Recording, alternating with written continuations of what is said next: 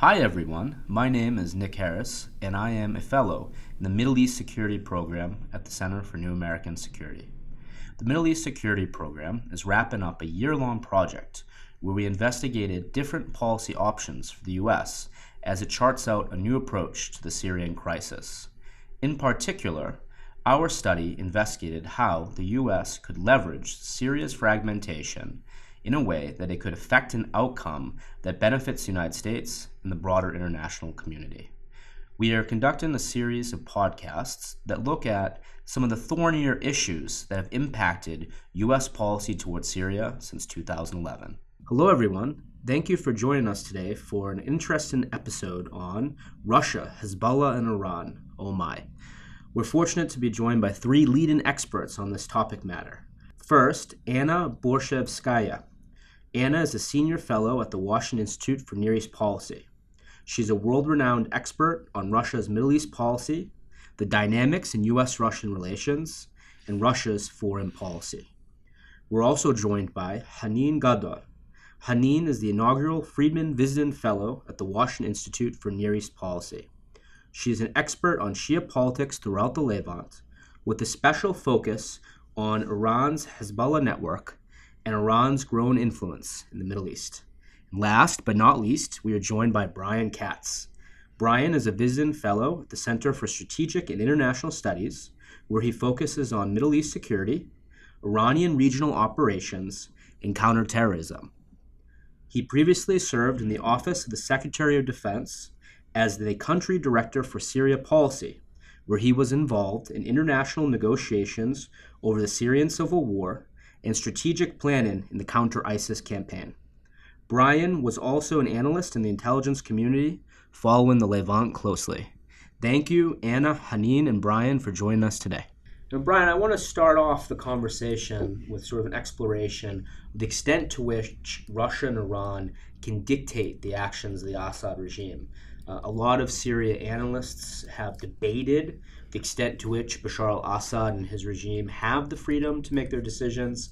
And there is a significant amount of debate as well among experts about which of the two powers, Russia or Iran, is actually in the pole position to determine the future of Syria.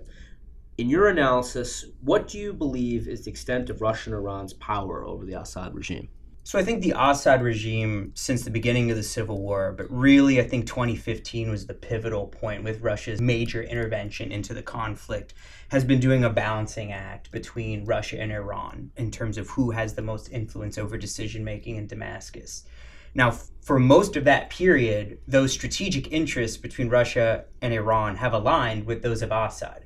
It was first to win the civil war, if you will, in western Syria, culminating in the recapture of Aleppo in 2017. And then simultaneously to check the expansion of US and Kurdish influence in the northeast, spurring their campaign to go into eastern Syria on the south side of the Euphrates in parallel with the US led coalition. And of course, Iran's influence, my analysis is that that has been the longer lasting influence in the real inner sanctum of the regime given the nature of the so-called axis of resistance going back to the 1980s, but really early 2000s under Bashar al-Assad, where that became very close. Um, and Russia is playing catch-up, but they each have different levers to play. For Iran, and I include Hezbollah within this, they have been there on the ground within these security services, within these military forces before the conflict and during it. They were the ones there since 2013 winning these key battles. So I think that gives them a lot of influence with Bashar and those in the key positions around him in Damascus and the security services. Um, and I think it has instilled in Assad and his, his senior leaders a degree of loyalty, if you will. Loyalty only goes so far, like anywhere, particularly in Syria and the Middle East. But still, I think Assad knows who really was there to win the war for him when it mattered most, at its most dire points, and that was Iran and Hezbollah. I think from the Russian side, of course, they were the big, you know, international heavyweight that came in in 2015 and played a key role in enabling a lot of those ground forces to go take those key battles and those victories in Western Syria and out east. But Russia, and of course Anna can speak more to this, they bring that sort of great regional power, that economic weight that, of course, Assad is looking for now as well to reconstruct the areas of the country that he views uh, as the most critical to the stability of his regime. So, in short, I think it's still a balancing act.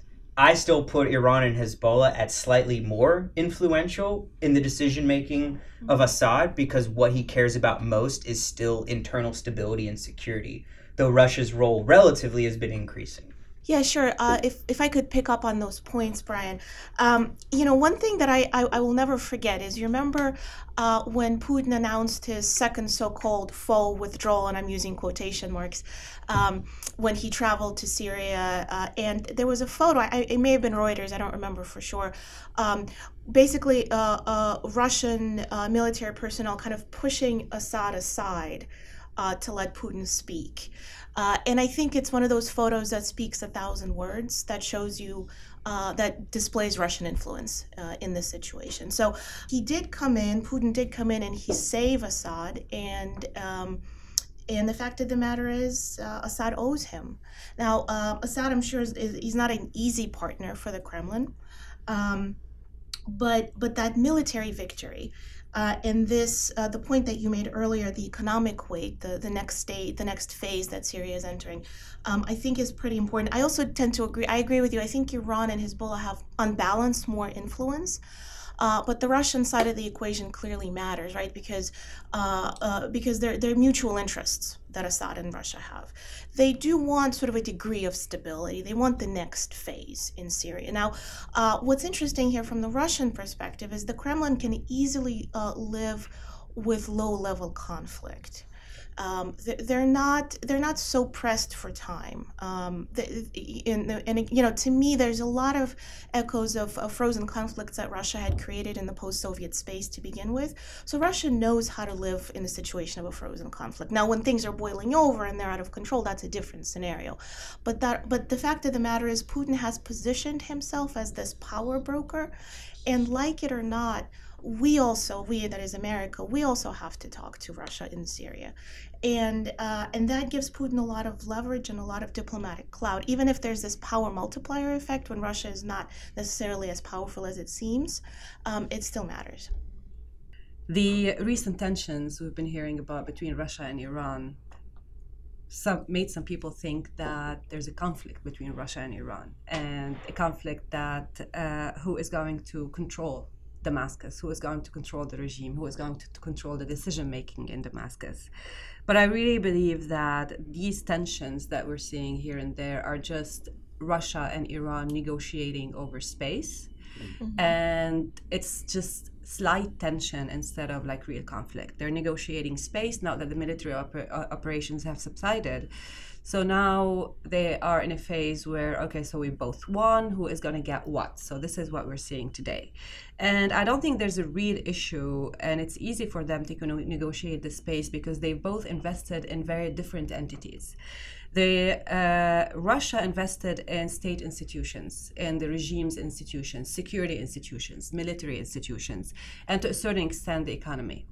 Iran has invested in something completely different. Iran has invested in parallel entities, parallel militias, parallel uh, structures. That is, the uh, foreign militias that were brought into Syria, but also they created their own uh, entities, parallel institutions inside Syria.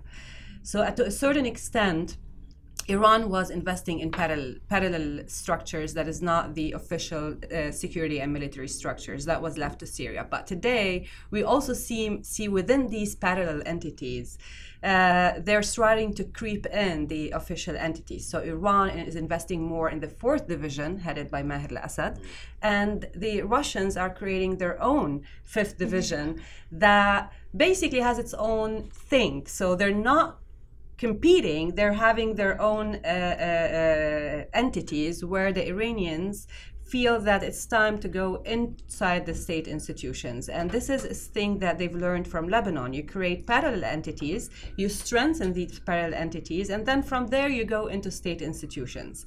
So that's what they're doing with the fourth division today. Of course, it's not Lebanon because Russia is very present and it has its own institutions, investments. So today they're negotiating this space within the institutions. While they're doing that, Iran is actually very much investing in soft power. So they do understand that eventually the Iranian boots on the ground in terms of Shia militias are going to go. And when not necessarily when we reach a political solution in Syria, but at one point, uh, this is conflict is going to change, and they want to build roots. So most of their investment today, after creating these parallel entities, is to use these parallel entities to invest in soft power initiatives. Soft power initiatives that is demographic changes, new laws that leg- legitimize demographic changes. Uh, working with tribes in Deir ez-Zor Bukamal, uh, providing small aid and uh, salaries to certain uh, uh, tribes and young people in the south of Syria. They're focusing these soft power initiatives on what they see as their useful Syria. So this is also part of the division between the two. So Iran is focused on the useful Syria, and today the useful Syria is a place where they need to build roots in order to have soft power if the military power is no longer an option. So this is a really interesting point that you make here, Hanin, because fundamentally, what we see in terms of the broader U.S. approach, I would say over the course of two administrations, and please correct me this is an inaccurate perspective, is that particularly when Russia came in big in September 2015 and really upped the ante militarily against Bashar al-Assad's armed opposition opponents in effect, Russia became the guarantor of stability of the Western Levant. Mm-hmm. And in effect, Russia is expected, in a way, to manage Iran's ambitions so that you don't see a broader regional conflict. My question to you all is to what extent can the United States and the international community actually depend on Russia to stage manage the removal of Iranian backed groups from Syria, which is one of the 12, one of the 12 key demands that the Trump administration has placed on Iran is that it withdraws from Syria. And to what extent can Russia sort of serve as a break wall against a rising Iranian tide throughout the greater Middle East? And Anna, I want to start with you. Sure. Yeah. No, this is a critically important question. And I, let, let me just start by saying I've never believed that Russia could separate from Iran. Uh, I thought this was wishful thinking, and I still think that um, uh, you know, the point that you made, Hanin, earlier, I think is right, is that, yeah, they're negotiating, they're trying to figure out these spheres of influence. And Russia understands spheres of influence very well. That's very familiar language for, for, for Russia. But that's not the same thing as having a split. Uh, that's not the same thing as pushing back. Um, you know, and we've also, what I find fascinating is there have been reports uh, several months ago, for example, of Hezbollah flying under the uh, Russian flag to avoid being targeted by Israel. Uh, there have been reports reports about uh, certain uh, uh, people switching uniforms. Um, so uh, that's and again, Russia can do that very well, uh, switching uniforms, creating. Um, creating a, a perception that things seemingly are changing when they're really not. Um, Russia has first, I don't think, any desire, and second, any ability to really curb Iranian activities in any meaningful way. Um, the, the reason why there's no desire, I think, is there's several reasons. One, Russia's entire Syria strategy has been predicated on a partnership with Iran because Iran did all the heavy lifting. Um, you remember in the beginning of the uh, the Syria intervention, uh, so many people had said, well, this is going to be just another Afghanistan for Russia.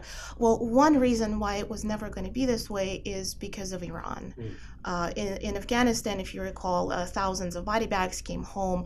Instead, thousands of body bags were coming home to Iran, not to not to Russia. Um, so, uh, so I don't think there's any real desire. But also, not, if you think about uh, ability, let's say let's we let's imagine for a second that Russia did want to curb Iranian ambitions in any meaningful way. Um, let's look at what Russia has available on the ground to do that. Um, uh, at least according to open sources, there's there's usually anytime between four to six thousand Russian military personnel on the ground. Um, no, they rotate constantly, but is that really enough um, to to make a to make a difference? Um, what are you know what are Russian goals? So I don't think uh, you know. Does Russia have even? Um, does Russia have a record of successful peacemaking? Russia has a successful record again of frozen conflicts, but uh, but not of any. Russia can't. Ru- uh, let me rephrase this. Um, Russia has its own internal problems that go back to the fall of the Soviet Union. Uh, a lot of internal uh, lack of reconciliation problems internally. So how can a country that has its own internal issues lead a reconciliation effort externally? Uh, let me phrase it like that. And um, um, yeah, they're they're in this position. Uh, they've positioned themselves as as this critical manager, but managing a conflict or conflicts is very different from actually resolving them. So Russia derives benefits from being in this position because they have leverage over everybody, um, and it necessitates their presence, but they're not actually creating a resolution. So, to your question, to to what extent can the U.S. rely on Russia to deliver an Iranian and Iranian-backed militia withdrawal from Syria? I think the answer is zero. If, it, if it's less than zero as possible, let's say that. But zero, let's start with that. As Anna was saying, first, let's have a piece of evidence going back to 2015, where the United States was trying to rely upon Russia for something in Syria. That was in 2016, the cessation of hostilities agreement for the Syrian civil war. Um, I was involved in a lot of those negotiations during 2016 uh, in Switzerland with the international community, including the Russians. And what became clear over the course of the year was that at different times, Russia lacked either the will or capability to deliver the pro Assad alliance on actually uh, taking part in the ceasefire. Lack of will.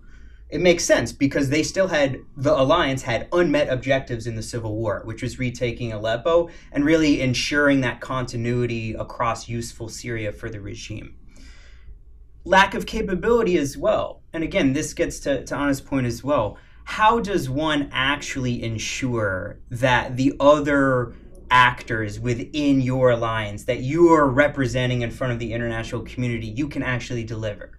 Russia's ability to deliver the regime, this constellation of militias, Iran, Hezbollah, on actually putting down their arms.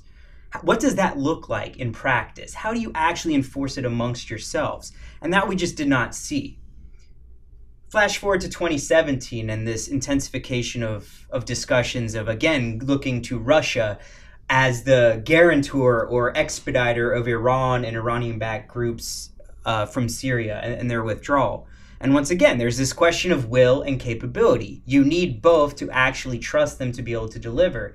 And again, I think they lack both. The will, again, they are still this quasi alliance together in Syria, still fighting for some objectives in the war. There are still elements of the civil war that are not won, such as Idlib province. Um, reports of violence on the increase, even in places like southern Syria, and of course, still dealing with the after effects of the campaign into eastern Syria and any threats from ISIS that could be reemerging from that area. So they still need to maintain some degree of cooperation and continuity.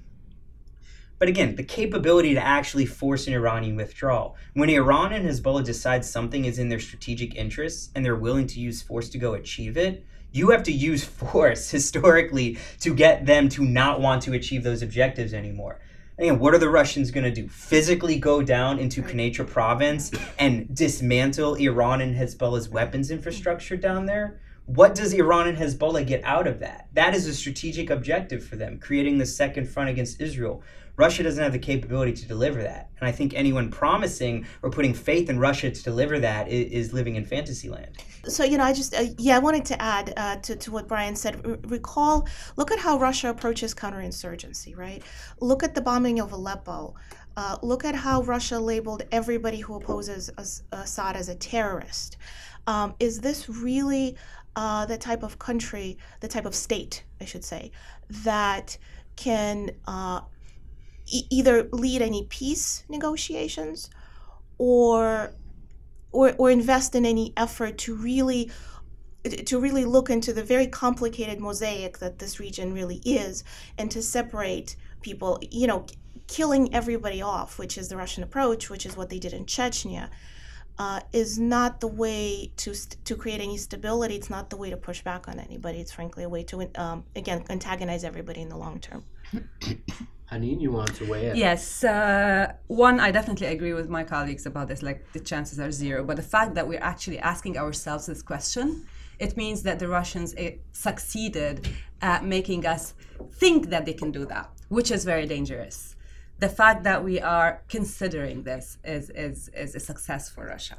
and they're playing this game. And anna would know better about how they play this game but they succeeded in playing this game and we are actually sitting here discussing this as, as a serious question. So back to what brian said about what they can do there have been some incidents where they actually, some Russian forces with regime forces went to the Qusayr, where Hezbollah is located, and they tried to clash with one of Hezbollah people on one of the checkpoints in Qusayr. So what happened? And this incident tells you everything you need to know about what can they do. They went to Qusayr. They asked Hezbollah guys to uh, leave that checkpoint because they need it for something, and uh, Hezbollah refused they tried to clash with them. The result, basically, that Hezbollah stayed and the Russians and the regime forces retreated and couldn't do anything. That's exactly what they can do nothing. Because on the ground, Iran is much stronger than the Russians. They have the leverage on the ground. It's as simple as that. Look at the, but again, this is not, this is also a matter of, of willingness. The Russians do not want to get Iran out of Syria. This is very clear for now because, and they play the game and they made us, make us think that they are trying, but they do not have the leverage. It's like, trust us, we are trying, but you know, they're very strong on the ground. This is something else that they want us to believe that they are actually trying, which is not true. They're not mm-hmm. trying, they're playing the game. And it's very simple. If you look at the south of Syria, the uh, Quneitra region, when this agreement between the Jordanians, uh, the Americans, and, and the Russians was signed in order to get the Iranian troops, uh, Iranian militias away uh, from the Israeli and Jordanian border, everybody thought that it was a great achievement for Russia. So what happened? Switched uniforms the militia for Iran's militia switched uniforms. The Russians knew about it from day one. They are present there. They were supposed to be monitoring this. They switched uniforms from day one, and today they don't even have to switch uniforms. They're present there. Everybody knows about it. It's a big failure for this agreement, but it's not a big failure for Russia because they got exactly what they want from it. They failed to get the Iranian forces out, but they succeeded at making us think that they just couldn't. They really wanted, but they couldn't. And that's the game that they're playing, and they succeeded at it. And the Iranians are sit on the border. And today they, they, they don't mind because, again, the division is the south of Syria, the suburbs of Damascus, and part of Damascus, the borders of Lebanon are Iranians and the coast, uh, the coastal, the Alawite coast is mostly Russians, and this is this is what everybody wanted, and then they don't they don't really uh, mind to go to get the Russians to. Um, help with the Iranians in Syria is not going to work. We need to start thinking of a very different strategy and not rely on the Russians.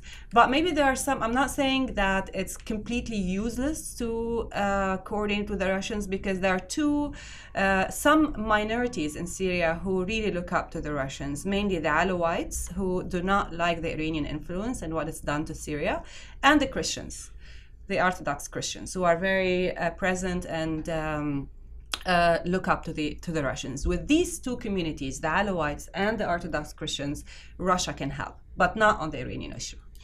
There's been the conventional analysis or even assumption that Russia's provision of great conventional military power necessarily translates into influence on the ground.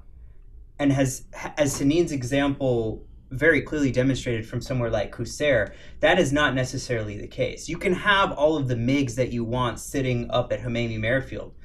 But at the end of the day, what does that mean in the towns and villages where this war was fought and where influence on the ground is what's going to matter to the regime and to Iran and Hezbollah going forward? What does that mean at the end of the at the end of the day for your ability to actually have influence in those areas? I think the Iranian approach is that we have this influence in Damascus at the key leadership level in the security services and the military, in part because those relationships go back in some cases decades to Lebanon and to Syria before. And they were there actually putting blood and treasure and taking this ground back from the armed opposition they're the ones who control that ground. And just because Russia has this conventional military weight does not mean that necessarily means they have influence down at that provincial or even lower level. We haven't seen that translation. So this is a really you know robust discussion on the extent to which Russia and Iran actually manage each other's relations. And it does seem that the group, you know, you all have come to this consensus that dependent on Russia to diminish Iran or force the removal of Iran backed groups from Syria is a foolish venture, let's say. It's, Yes. But, you know, one of the challenges that we observed in our report, and one that we're very concerned about, is the possibility for an Israeli hmm. Iranian escalation in Syria. Now, we make the argument in our report that, in fact, Israel and Iran are at war already in Syria. They are they still though could go up a few runs in the escalation ladder. And I believe we're all concerned that an Israeli-Iranian conflict that started in western Syria uh, would could potentially spread uh, throughout the region, and it would be a region-shaking conflict. The question I'd like to pose to all of you is that it seems that the current strategy that the Israelis are pursuing is to essentially build sort of their fortress, their iron wall, and when they feel that there is a potential imminent threat, to strike it and to strike it hard, and then to retreat back. And you, we saw that. We saw in how the Israelis uh, gave away essentially their sort of Quneitra zone of influence. We saw, we've seen it in how the Israelis, at least at the official level, talk about you know their great dialogue that they have between Netanyahu and Putin. But when you talk to Israeli analysts at the lower working level, there really isn't much relationship between the Russian military and the, the IDF. So my question to you all is how concerned should we be that there will be an Iranian Israeli conflict that's ignited as a result of Iran and Iranian backed groups' activities in Syria? And can Russia at least serve the role of a referee between Israel and Iran? And Hanina, I want to start with you. Sure. This is a very, very important question because now not everybody in Washington is talking about this possibility this summer. Actually, the media, the Arab media and the Lebanese media is heating up, has been heating up in the past week precisely uh, about this because uh, Hezbollah's leader, Hassan Nasrallah, talked finally about it and he said that this is a possibility, that this is going to be a hot summer. However, let's not just rush ourselves into this possibility because we need to think, as you said, exactly is Israel's strategy. They had three threats that they needed to deal with. If they couldn't deal with them, they will go for a war. So, threat number one is Syria, Iran moving to Syria to its borders. This has been more or less taken care of. The majority, and let's say the most sensitive, Iran's military uh, facilities in Syria have been destroyed. They have been trying to move them today to uh, to the north, but Iran, Israel is going to be after them in Syria. That's no, there's no question about it. It's not complicated. They've been hitting Iranian targets in Syria. Iran has never retaliated. Hezbollah has never retaliated. That's easy. The second threat is uh, Hezbollah's precision missiles, which they have moved to Lebanon. And there are some reports that they also have moved some of them to Iraq. And these basically, uh, it's a project that Iran has started by sending GPS kits to Hezbollah in order for them to turn their regular missiles into more precise missiles. The latest information that we have on this is that they have managed to transform a few of these missiles. Some say it's a, it's between a couple of dozens and a hundred missiles. The problem is that Hezbollah's problem is that the range of these missiles have to be 10 meters. They haven't reached that. The ones that they have completed do not have this 10 meter range. They're still not as accurate as they want them to be. So Israel is not in a rush to destroy them because if they go in Lebanon after Hezbollah against these facilities in Lebanon, this is not Syria. This is violating 1701, but also Hezbollah might retaliate from Lebanon. They're not retaliating from Syria, but in Lebanon, of course, there are different ways of doing this. You can do targeted attacks, you can do covert attacks, and you can go to a war. But in any case, there's a possibility for Hezbollah to retaliate. So they're, they're considering this, Israel is considering this, they're not going to rush into a war. The third threat, which has been completely dealt with, is the tunnels this is something that uh, we've been hearing about in media every day that a new tunnel has been discovered and they destroyed it. So this is a third threat. So we can say that the threats not only in Syria but even in Lebanon hasn't reached the, the threshold of a necessity of a war from Israel. On Hezbollah's side, they're not going to start a war. They cannot start a war because if they start a war, they will lose everything, and they know that. They're having a financial crisis. They cannot afford uh, paying their employees and their fighters, fighters their salaries anymore. They cannot think of a war if they have this. But the most important part for them, Hezbollah will not start a war before guaranteeing reconstruction. In 2006, they started a war knowing that everybody will rush and reconstruct Lebanon. Today, this is not the case. The Lebanese government is Hezbollah's government, or at least pro Hezbollah's government. Uh, it's not March 14 government like in 2006. And there's no guarantee for reconstruction at all. Plus, the fact that they have a financial crisis. And in addition, you have the refugees that they cannot deal with because 2006 they went to syria they went to beirut and, and the other parts of, of the country today the refugees from the south and the bekaa cannot go anywhere we're already having a syrian refugee issue in lebanon that we have to deal with so hezbollah is not going to start this uh, it might actually start somewhere else it doesn't have to be a Hezbollah Israel war at the beginning in Lebanon. It might start. It might start uh, today in in uh, Iraq. It might start in uh, uh in Iran. It might start it's not it's not really the classical Hezbollah Iran Israeli war that we are used to. It's not more because Hezbollah today is not a Lebanese militia. Hezbollah today is a regional militia, and they can start the war from anywhere. But it would definitely, if it happens, it would definitely come to Syria and Lebanon, and will become a regional war, not a Lebanon-Israel war. So, but we're not there yet because it's that big. No, Hanin, I just want to build off that point quickly to say that I agree. And in our report, we do mention the concept of a Hezbollah network. Mm-hmm. You know, the transnational, mainly Shia jihadist network mm. of fighters from Iraq, uh, Afghanistan, Pakistan, as well as Lebanese Hezbollah mm-hmm. and some other elements, including the resistance axis of non Shia associated yes. militias. Mm. And it's interesting to your point, what I have noticed is that Israeli sort of national security analysts, really over the last six months, have started picking up this, well, you have to be concerned about Iraq talking points. Mm. And they come to the United States and they say, why isn't the U.S. doing more about Iran and Hezbollah network in Iraq? Mm. And it's interesting. It's almost like, well, where were you guys for the last decade? Because, mm. but the fact that this is now a new talking point is fascinating. It may indicate, like you're saying, that they realize and that the potential threat for them and for their security could come from other unexpected places. Yeah. Right. Yeah. Absolutely. I think what you term sort of the Hezbollah network, I conceive of now as this axis of resistance has become more of like a regional alliance of actors with Iran at the top, but actors who are committed to each other's mutual defense against common enemies. The who is the axis resisting? It is this constellation of US, Israel, Saudi Arabia, UAE, and they say the Takfiris that ISIS and Al Qaeda are part of that as well. It's more for propaganda. But yeah, this view that the US, Israel, the Gulf partners are one common enemy amongst them, I think that is ingrained now in the thinking and ideology of these groups.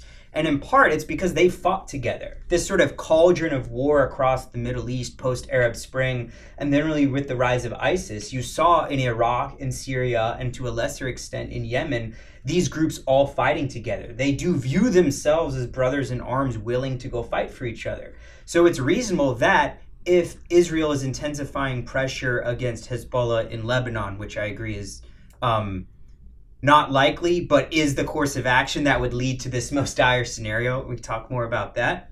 But that if the US is perceived as being part of Israel's action, the US needs to think about the security of its forces in Iraq because those Iraqi Shia groups from the Hashd al Shabi may be willing to conduct action against US forces in support of their brothers from Hezbollah because that's how the nature of this conflict could be. It can play out across the arena.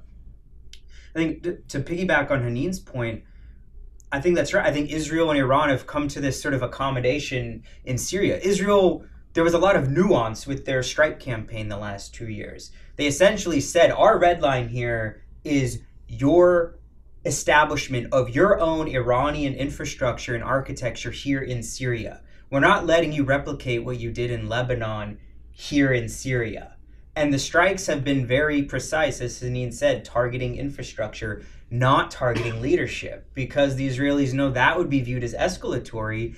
and could then elicit a response that could then lead to further escalation. I think the most likely scenario, I, I agree, it is if Hezbollah's development of these um, precision guidance munitions reach a point that Israel has concluded has eroded their technological advantage um, and has eroded the capabilities of their air defenses and enables Hezbollah to precision target key elements of the Israeli military and intelligence and economy around Israel. That could be the thing that forces Israel to finally rip off that band aid of not wanting to go back in and do anything in Lebanon since 2006. I think that is the thing that could lead to this most dire scenario direct action in Lebanon, then spilling over into Syria, and then this constellation of, I call this sort of the Axis allies, then conducting action elsewhere, targeting Israel and potentially the U.S. I Just want to build off that point, Brian, and I'd say that my favorite adjective that uh, the, the, Resistance Network uses is Zio Wahhabi. So we should all be concerned about a Zio Wahhabi conspiracy in the Middle East. Um, and I think we should return. I think that it's interesting to that to that extent that you mentioned it that this issue of precision guided missiles or munitions (PGMs) is the game changer. And I agree. And we we highlighted that in the report that the use of PGMs by Hezbollah, the Hezbollah network, or even the Assad regime, if it becomes so infiltrated by Iranian backed actors, that it also becomes a combatant in a future conflict between Lebanon, and Hezbollah, and Israel, will make things much more dire. Anna. Yes, yeah, so, uh, I wanted to pick up on your the other half of your question, uh, which is um, can Russia be a referee? And um, uh, but um, well, actually, I, before I do that, I just want to uh, underscore uh, Hanin's earlier point that here we are talking about again Russia as a referee. Yeah. Um, and that in and of itself again shows just how much influence Putin has been able to build up. I mean, look at this entire conversation. Not once did Russia come up in this discussion that, that Hanin and Brian uh, had. And yet, again, we're talking about Russia as a, as a referee. Uh, I mean, it, it's really quite fascinating, right? Um, I mean, the short answer to your question is uh, Russia will play the referee. Sure, that's exactly what they'd want to do. Uh, I also think that I don't think they want. I, I don't think they want um, this conflict to get out of control. I think they're quite. They'd be quite nervous about it. But, um, but if it did, they're going to do exactly that. And and they have. They've built the groundwork for that because both everybody perceives Russia as this mediator, right? Uh, uh, Putin has hosted Hezbollah uh, years ago. Um, the fact of the matter is, Hezbollah learned from Russia in Syria, and the, and yet Israel also perceives Russia as this actor who can curb back Iranian activities, who can talk to everybody, who can uh, serve, as, who can create back channels and so forth. So I think they will very much play that game again to their advantage to build leverage over everybody, and ultimately nothing will get resolved. So I think that one of the interesting uh, dynamics that's come up in our discussion is, in fact, just how important Lebanese Hezbollah is to this entire scenario because Le- in, in, in, in a very real way, Lebanon is a particular province of Syria. And if the IRGC has managed to make Western Syria and Lebanon one, one sort of area of strategic depth for its Hezbollah network to apply strategic pressure on Israel, and potentially use PGMs to destroy the Israeli economy and send it back to the war of independence that it fought in the late, late 40s, that in of itself is immense pressure that it can imply on the Israelis. My last question to the group is this. I have had a, n- a number of different officials from the administration say that they are the most active administration in the history of the United States in countering Lebanese Hezbollah and that they believe the current maximum pressure sanctions campaign against Iran is degrading Lebanese Hezbollah's ability to be a powerful social, social, political, and military actor in Lebanon and in the broader Middle East. If Lebanese Hezbollah is the key to everything when it comes to Iran's ability to apply strategic pressure on Israel, my question to you all is the administration's strategy working to that effect? And if the administration has walked back from Secretary Tillerson's desire to create a transition from the Assad regime, in fact, is only looking to change in the Assad regime's behavior, does that therefore provide Hezbollah with a new lifeline? I have had several Lebanese analysts tell me that the only way that you defeat Lebanese Hezbollah in the long term is by removing the Assad regime in Damascus. So I'd like us to tackle this 800 pound gorilla before we end our conversation. Who would like to start? Hanin. Yeah, this is another important question. It's I think you asked more than one question here. Uh, let's start with the word keyword here is strategy. I think yes, sanctions are working. Uh, the sanctions on Iran are working on Hezbollah, not necessarily the Hezbollah, but the sanctions on Iran are definitely weakening Hezbollah. But sanctions are not a strategy. Sanctions are a very efficient tool but then again, I go back to always go back to this quote uh, during one of my interviews with the Hezbollah commander. He said, "Yes, sanctions are working, and yes, we have a problem with our constituency. Yes, a lot of people we're losing a lot of support because of our financial crisis, but we are not worried." Because when this is over, they will come back. They have nowhere to go and he is absolutely right. Sanctions can weaken Hezbollah to a certain extent. Sanction can weaken Iran to a certain extent. But one, they know how to deal with sanctions. They've done it before. They do austerity measures. They wait until this is over. They they they uh, uh, strengthen their resistance economy, etc. And two, where would these people go? So if this strategy doesn't address this question of creating alternatives, competing with Hezbollah where they're weak, then these people will suffer because of sanctions and will have nowhere to go. So I think today to weaken Hezbollah, you have to address this main issue is how to create alternative to the Shia community, how to create alternative to the Lebanese people. If you want to compete with Hezbollah, if you want to weaken Hezbollah, you have to compete with Hezbollah where they're weak. That is, if they are financially weak, you have to create financial alternatives for the Shia community. Another layer of this is political. It's very easy to say we sanction Hezbollah, but Hezbollah has a cash economy. They don't really use banks. They don't really use they, they use cash all the time. So if you really want to have an effective policy in Lebanon, you have to start looking at Hezbollah's enablers, Hezbollah's allies, who actually have bank accounts and international bank accounts. Because Hezbollah, without these people, doesn't control much. Hezbollah, without their Shia allies and Christian allies and Sunni allies and Druze allies, they do not control the majority of the government or the parliament. So, this is where they weaken Hezbollah politically, not just financially. So, you have two fronts against Hezbollah the political front, where they go after their allies, and the financial front where they go for sanctions but the end result you need to know what do you want to do with this right? This is the main issue like what's next? When you weaken hezbollah what do you want next? You need to create you need to think of bringing back the political balance to lebanon working with the people of lebanon who still think that there is a possibility of going against hezbollah. There's still the opposition is still there but it's not the, on the political level it's on the street. So you need you need to think about that and compete with Hezbollah where, where they're weak. On the Assad regime, yes, they need the Assad regime, uh, but it's not the only way to weaken Hezbollah. It's one of the ways to think of, of weakening Hezbollah. It's a good link for them, but it's not the only way. Nick, I think it gets back to the sort of first order fundamental question is what is the purpose of sanctions? And it's to affect the behavior of the entity that you're sanctioning. And I think what we've seen in Lebanon with Hezbollah is, as Hanin said, yes, certainly they are in a period of financial duress that's filtered throughout the organization.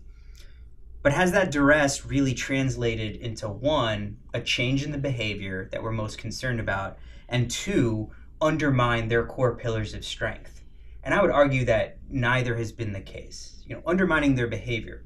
One, you could argue that Hezbollah is at its peak of its strength militarily, politically, uh, in the history of the organization.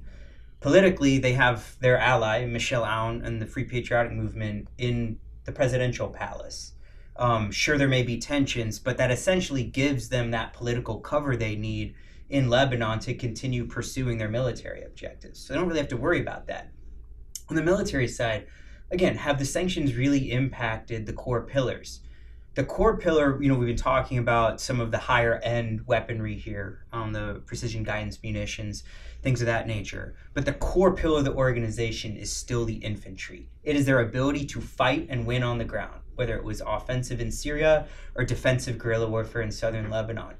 I would argue that Hezbollah is actually the most combat capable and effective Arab army today. Mm-hmm. Sure, there are small elements of special operations forces in Lebanon, Iraq, UAE that are good at discrete counterterrorism missions. But for a force to maneuver, take terrain, win back a city, fight another nation's army, I think Hezbollah is the most capable, and that's been proven on the battlefield.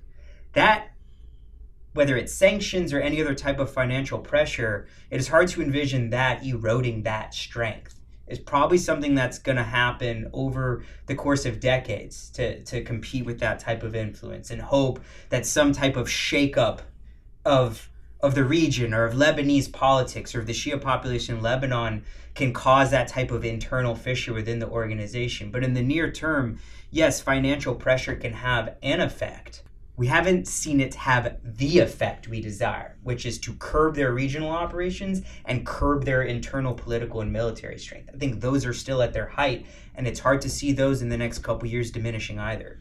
I want to bring up a more general point. Uh, as I was listening to Hanin and Brian talk right now about sanctions, uh, specifically on Hezbollah, um, this is a broader point that goes beyond Hezbollah in particular. One is, and, and about lack of policy and using sanctions as a substitute for policy because uh, that's certainly happening with regard to Russia also. Uh, sanctions are great as a tool, but they're no substitute for policy. Um, my other point is that we are increasingly shifting in our, in our uh, uh policy uh, discussions to a great power competition, uh, Russia and China, right? Um, uh, you know, for the last several months, most of the panels that I've been on now include Russia and China in the Middle East. And um, uh, what I find fascinating is that certainly the United States uh, re- retains a robust presence in the region, but we've been turning away from this region for years now. It started under the Obama administration and it's continuing now under the current one. Um, we're talking about great power competition, but we're actually not engaging in great power competition. Uh, uh, Russia has been comp- Russia is competing with us and China is competing with us, uh, but but we're not now. Again, Syria is very specific. We're certainly present in Syria, but more broadly, there, there's a broader context, and that is, um, if you want to talk about great power competition. Uh, there's a big question to be asked that very is very much debated in Washington, and that is whether the Middle East is a distraction from this great power competition or not. And and I would argue we, we it, it's absolutely not. It's and I think this discussion shows just how important this region is, especially uh, the last question that uh, Hanin and Brian have talked about this uh, possibility of regional uh, instability uh, that goes beyond just Israel and Hezbollah or mm-hmm. Israel and Iran. Um, so I just wanted to reiterate that point: how important Middle East, the Middle East, is in this great power competition that we're going to be talking about more and more uh, in the months ahead, and that uh, retreating from this region is going to be the wrong approach. That we have to engage, we have to compete. Thank you, and I think that's an uh, excellent point to end on.